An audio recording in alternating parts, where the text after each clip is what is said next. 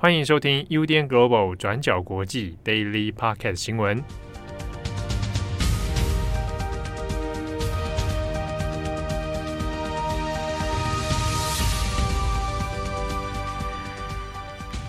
欢迎收听 UDN Global 转角国际 Daily Podcast 新闻。我是编辑惠仪，我是编辑佳琪。今天是十二月十六号，星期四。那今天的一开始呢，我们有四则新闻要跟大家分享。好，那在昨天呢，其实几个大型的国际媒体的二条或是三条新闻呢，都报道了一则知名的黑人女性主义学者 Bell Hooks 她过世的消息。那在十五日，也就是星期三的时候，Bell Hooks 她在位于美国肯塔基州的家中呢，以六十九岁的年纪，那因为肾衰竭而过世。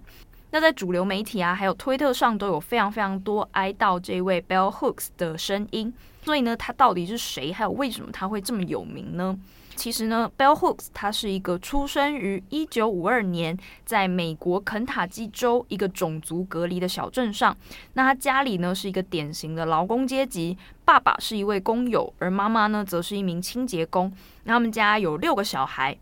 高中以前呢，Bell Hooks 他一直都是就读于种族隔离的学校。后来呢，是因为他的成绩非常好，就一路都是念非常非常有名的学校，包括说他的大学是在 Stanford 念英语学士学位。那接下来呢，是到威斯康星的麦迪逊分校拿到了英文硕士学位。那另外呢，他还在念 Stanford 的期间，就写了一本书，叫做《Am I a Woman》？难道我不是一个女人吗？的这个初稿。那当年呢，他只有十九岁。这本书直到八零年代的时候才正式出版。那后来也成了 Bell Hooks 他的代表作之一。那在那之后呢，Bell Hooks 他又拿到了加州大学 Santa Cruz 的分校的文学博士学位，并且呢，他的论文博士论文是关于 Toni Morrison 的一个文章。从一九八零年代开始呢，Bell Hooks 他就任教于非常多的知名学校，包括说加州大学 Santa Cruz 分校，还有耶鲁大学等等。那他的专业就是研究黑人女性主义，还有媒体角色研究等等。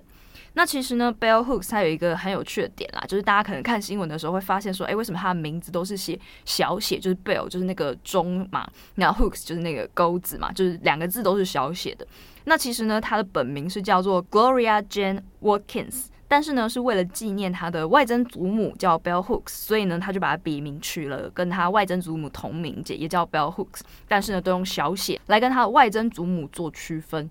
Bell Hooks 呢，他一生写了三十多本书，也举办了非常多的课程啊、讲座，甚至还有自己的呃学术写作中心，都是在讨论女性主义的一些问题。那不过呢，你这样听起来可能会觉得说，诶，这样的人其实好像有很多嘛，就是各种女性主义学者其实都有很类似的经验。那不过呢，Bell Hooks 他其实最重要的贡献是在于呢，他跟其他的黑人女性主义学者提出了一个在当代分析性别很重要的概念，叫做交织性，或者呢有一些翻翻译会叫做交叉性，英文呢就是 intersectionality。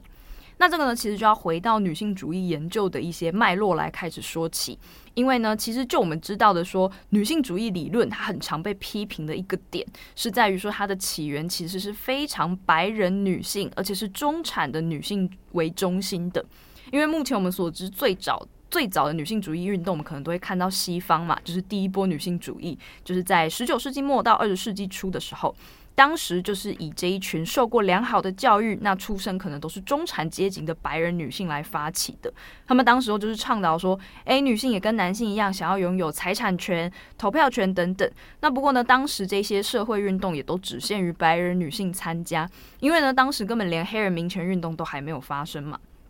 那后来到了第二波，就是六零年代的时候，女性也开始追求像是身体自主权、堕胎权等等。那但是呢，长期的这些运动依然是由白人女性在掌握话语权的。不过刚好到六零年代就遇到了黑人民权运动嘛。那当时呢，女性主义社群也陷入了一个很激烈的辩论，就是有很多参与这些运动的黑人女性开始认为说，为什么黑人的议程跟女性主义者的议程会变成是完全平行的两个社群呢？那在这中就会有一些很尴尬的处境，像是黑人女人或者是黑人同志，他们就被夹在中间。但是呢，他们的黑人经验是真的，那他们的女性经验也是真的。可是呢，他们没有办法融入黑人运动的议程当中，也在女性主义社群当中总是像一个局外人。那这也让他们发现呢，黑人女人他们所受到的压迫跟白人女性是非常不相同的。那也不应该是由这些人来帮他们做代言。那所以呢，到了八零年代开始，这些思考就慢慢的被理论化。那其中一些黑人的女性主义学者，像是我们刚刚提到的 Bell Hooks，那还有另外一位非常知名的是金伯利·克伦肖。那克伦肖呢，现在是哥伦比亚大学的法学教授。那他们就提出了这个交织性的概念。具体来说呢，其实并没有那么难理解，指的就是说，其实女性主义虽然说你要对抗父权压迫，但是压迫呢是有很多种形式的，也包括说一个人的种族、阶级、宗教。性别、性倾向等等，而会交织出不同的压迫形式，就像是你在编织一个东西的时候，会有不同的嘛，就是直的啊、横的啊、斜的啊等等，就是层层交叠的这种交织的状况，来定位出每一个人特殊的处境。或者你可以想象成是很多个有所彼此交集的圆嘛，就是很多个圆彼此放在一起，那最终会交集出一个点，这之中呢，就可以画出了每一个人非常独特的生命经验。那这个交织性概念的出现呢，是在八零年代，它也挑战了过往我们总是认为说性别是决定女性命运的唯一因素。那因为像是说你把两种人放在一起看嘛，比方说黑人中产女性跟白人的劳动阶级的女性，她们受到的歧视或者是压迫也有可能是完全不同的。但难道你要说他们的痛苦是一样的吗？或者难道说你要把他们的痛苦放在天平上互相做比较，看谁过得比较不好吗？这是没有办法做到的事情。那所以呢，交织性这个词汇跟它背后的想法，虽然我们放到今日来看，会觉得好像蛮好理解的，但在八零年代的那个时候，是一个很突破的新的语言，因为我们知道有一些新的语言或是新的理论，我们才有办法去诠释说一个人他在日常生活中遇到的事情到底是什么，要怎么去做解释嘛。那这也带来了一些很新的思考，就是说。往下推一步，就是那到底女性主义要追求的是什么？是一整个女性团体的幸福吗？还是呢，其实是非常个人化也非常私人的？那它拥有无限多个派别，最终的目的呢，是在于让每一个人都可以得到属于自己很特殊的幸福。那这些各自不同的争取呢，有没有办法能够，即使彼此是互不相容，或者是彼此是互相排斥的，但是最终还是有办法合作，彼此结盟。那这也是交织性的概念带来一个很重要的关于女性主义理论上的贡献。当然呢，现在很多人会开一些玩笑，就是说，诶，女性主义这种很越来越细致化的讨论带来了更多的不方便，好像说呢，越弱势的人，例如说。你是一个黑人，你又是女人，你最好还是一个同性恋。这样的话呢，你的话语权就会最高，没有人敢反驳你。所有呢，学术圈啊、好莱坞，通通都要听你的，就是任何电影都要加入你这样的角色。那但是呢，当然这是一种报道很不对称的幻想啊，因为事实上他们受到的压迫也还是很多，但是这种幻想却是被大幅的报道。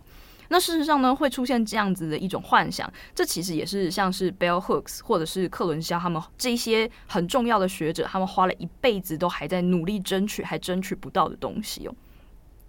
那像是呢，克伦肖他针对这一次 Bell Hooks 呃过世的新闻，他也接受了一些媒体的采访，他就提到说呢，我认为 Bell Hooks 他对整整一代的黑人女性主义者来说都是非常非常重要的。他们第一次看到了说，原来我可以说我自己是黑人的女性主义者。那他也说呢，Bell Hooks 他非常勇敢的把我们这一些人长年以来私底下只能够偷偷有的想法，很勇敢的写成了文字。好，那因为他的故事其实也还蛮长的啦，其实蛮多媒体，包括说 New York Times 或者是 BBC Guardian 都有做他的蛮详细的附文。如果有兴趣的话呢，大家也可以上去找来看。那不过蛮可惜的是，就是 Bell Hooks 他的著作大部分都没有，有三十几本著作啊，但是大部分都是没有中译本的。这部分呢，可能有兴趣的读者会比较辛苦一点点。好，那么今天的第二则，我们要来讲一下立陶宛的新闻。那立陶宛的政府在星期三十五号的时候宣布，因为觉得受到中方的威胁，所以已经将驻中国的外交人员召回立陶宛。然后未来当地的使馆业务将会透过远端的方式来进行操作。所以目前，也就是说，立陶宛的外交人员还有家属共十九个人已经离开北京。所以可以看到，现在两国的关系是持续恶化的。那两国的关系会恶化，基本上也是跟台湾有关系的。立陶宛在七月的时候允许设立了驻立陶宛台湾代表处，当时候中国政府就强烈的表达不满，然后在接下来的一个月，八月的时候就马上召回驻立陶宛的中国大使，同时也在十一月底的时候对立陶宛进行外交降级，也就是降到代办这样子的一个等级，同时也要求立陶宛来比照办理。那在这期间，除了外交降级之外，北京政府方面其实也开始经济制裁了立陶宛，包括不让立陶宛的货品出口到中国，那海关人员也拒绝处理立陶宛的货品。那同时，相关的中国企业也取消有关立陶宛供应商的订单。那此外，北京这边也不让立陶宛的使馆人员享有相关的礼遇，同时也降低维安等等的这一些状况。那我们刚刚以上提到的这一些问题呢，都让立陶宛的大使人员觉得自己的安全受到了影响。那像是英国的《金融时报》，它就援引三位知情人士的说法，他说，中国政府要求立陶宛驻中的大使馆人员把外交人员的识别证交回给中国外交部，然后希望正式将对方的身份来做降级。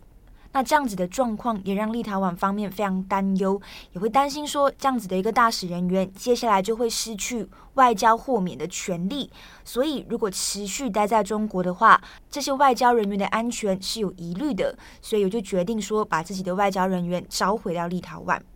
那我们可以看到，就是北京对于立陶宛这一系列的举动，也像是在欧盟各国释放各种不同的讯息，也像是告诉他们说，如果你要效仿立陶宛的话，我们将会祭出严厉的惩罚。所以有点像是会考验欧盟到底要怎么回应跟处理。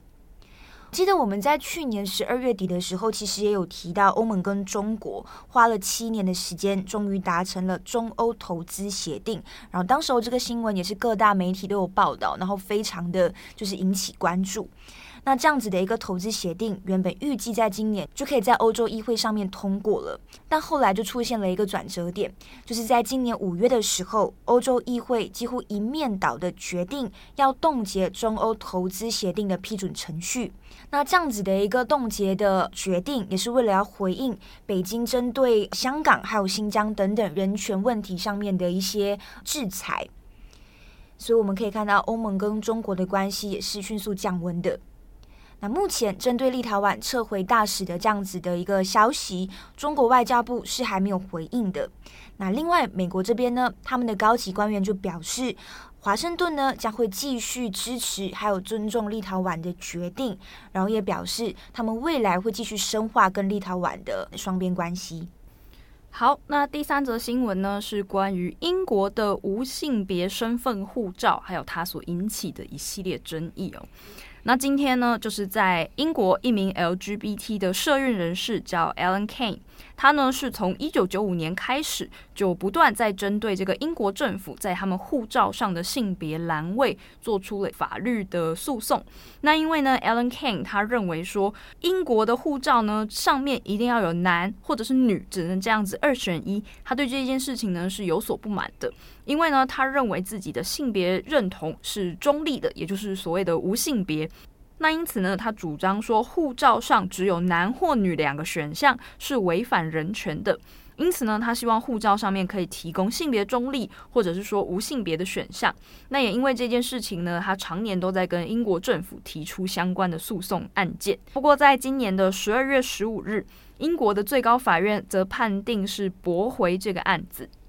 那其实事实上呢，世世界上有蛮多国家都是有提供这个无性别的选项的护照，就包括说阿根廷、澳洲、美国、加拿大、丹麦、印度、尼泊尔、荷兰、纽西兰等等。其实呢，他们都已经陆续签发了这些不分性别的护照。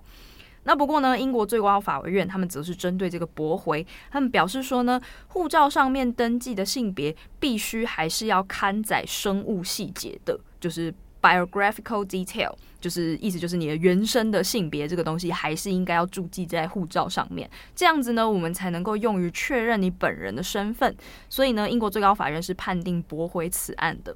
那对此呢，Alan Kane 他就表示说，英国的护照申请程序不允许性别中立，是违反了人权法。那未来他还将会继续上诉，就是往欧洲人权法院来进行更高一步的法律程序。好，那今天的最后一则，我们来快速更新一下疫情的新闻。那我记得在一样也是去年底的时候，当时就觉得说，哎，要开始施打疫苗了，说不定到今年年底的时候，疫情就会越来越好转。但事实上，结果不是这样子的。现在近期的确诊人数又是在持续攀升了，所以我们接下来谈一下英国还有南韩创新高的一个疫情状况。英国政府呢，它的网站在十五号的时候就显示，英国的新增确诊病例是七万八千六百一十例，也就是创下了疫情爆发以来的单日新高纪录。那英国先前的最高纪录是在今年一月八号通报的六万八千零五十三例，所以这一次。英国的首席医疗官员在疫情的记者会上面就有说，可以看到英国某一些地区的住院率是正在上升的。他也同时警告英国的民众说，恐怕我们必须要现实一点，因为感染率已经上升了，所以我们可以预计在未来几周，这些病例数将会一直一直创新高。那我们在星期一的 Daily 也有跟大家提到，英国的首相强生希望在本月底的时候，为所有符合资格十八岁以上的人士接种第三剂的加强剂疫苗。那这个决定是比原本预定的目标提早了一个月，其实也就是为了回应跟处理英国现在的那个疫情状况。所以接下来英国的疫情状况有没有办法在马上要放假的黄金周得到控制，我们就可以持续再来观察看看了。那再来，还有就是南韩，昨天的 Daily 也有提过，虽然南韩的确诊数字比起欧美在数量上面来看是相对比较少的，但是南韩目前是东北亚最严重的一个国家，而且连日来呢都不断刷新呃疫情爆发以来最新的一个记录。那我们看到数据显示，南韩在十二月十五号星期三单日的确诊人数是七千六百二十二人。那前一天十四号的确诊人数是七千八百五十人，所以我们可以看到，呃，将近一周的数字平均下来，南韩的单日确诊数都超过了六千七百人以上。那目前情况也是比较悲观的，因为预估相关的数字可能是会持续升高的。南韩的防疫中心呢，他们就做了一个疫情短期的预测模型。那推估在十二月底的时候，南韩新增的确诊人数大概会落在八千三百人到九千五百人之间，在明年一月底会落在九千人到一万五千四百人之间。那甚至的最坏打算可能不只是这样，而是单日会有两万人确诊。那相比起南韩，日本的状况相对来讲是已经比较缓和了。那目前单日约是一百多人确诊，与前几个月大概呃差不多上千人的一个确诊人数是有明显差距的。好，那除了以上提到的几个国家，包括南非跟越南，确诊人数也是持续攀升，状况也不是非常乐观的。那目前南非跟越南两国的确诊人数都是以破万计算的，所以按照趋势来看，全球的防疫还是不可以松懈的。好，那么以上就是今天的四则新闻。节目的最后呢，要来跟大家讲一下缅甸的新闻。我们星期一的时候不是有提到说，大家。有一个读者就是匿名留言说：“哎、嗯，Daily Podcast 是最治愈，就是导致忧郁的那个新闻嘛。”那我们就有收到听众的一个讯息，就有说：“哦，他有时候听到阿富汗跟缅甸的新闻，都会有这样子的感觉。”所以，我们接下来要分享的缅甸的这则新闻，也是相对来讲比较沉重。但是呢，因为中文媒体跟英文媒体都比较少报道，所以我们也希望可以在这边跟大家做一个补充分享。那基本上就是缅甸一名自由摄影记者，中文翻译的名字叫做苏奈，在上个星期采访抗议行动之后，就被军方逮捕，然后拘留，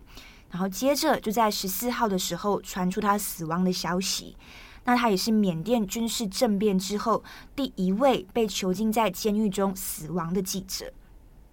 那目前根据苏奈的报道，其实相关他的个人消息是不多的。那我们只知道说他今年大概三十几岁，然后还有妻子跟一个四岁的儿子。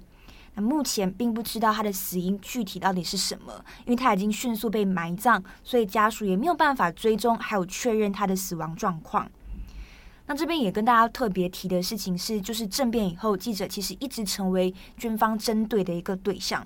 到最后，在报道可能相关抗议或者是示威的新闻的时候，记者其实是埋藏自己的身份的，就是他们也不敢穿那个印有 press 的那个荧光背心，就是怕被军方识别。但是文字记者可能还可以做到隐藏，但是摄影记者，因为你有相机，你有摄影机，就不太可能做到这样子的事情。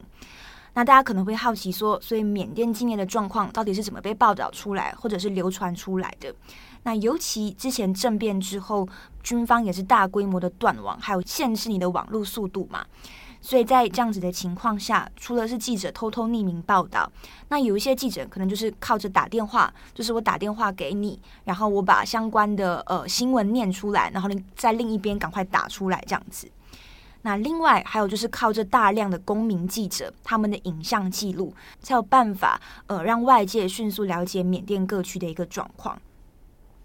那其实看到这则新闻的时候，也是蛮有感触的。我之前在 IG 上面也有看到，就是呃，诺贝尔和平奖得主，也就是俄罗斯的《新报》编辑，叫做穆拉。他在诺贝尔和平奖的颁奖典礼上面，他就分享了一句话，他就说：“I want journalists to die old。”那个 “old” 就是老去的意思，就是希望所有的记者在前线报道的记者都可以就是。不会被逮捕，或者是不会受到迫害，所以看到这样子的一句话也很有感触。这让我想到我最近去看的一个电影啦，叫那个《法兰西特派周报》，嗯，就它是那个魏志中、魏斯安德森的一个作品。那他也是在讲关于各种新闻业的状态。那他的故事，我我觉得会爆雷啊，那我就先不讲。但是就是对于所有的新闻记者都能够。安养天年这件事，在电影里面也有稍微的提到一下。佳琪有特别提到说，如果你可能是新闻工作者，你可能也会特别有感触。对，但如果你不是的话，也许你会觉得有点恍神，或有点冗长。这就是未知中他一贯的那个叙事风格。如果节目最后有一个比较希望的收尾，就是希望大家多多支持好的报道，我觉得这很重要。这也是对每一个记者跟编辑来说，真的是一个最大的鼓励。嗯，好，我是编辑佳琪，我是编辑慧仪，我们下次见，拜拜，拜拜。感谢你的收听，想知道更多详细资讯，请上网搜寻转角国际。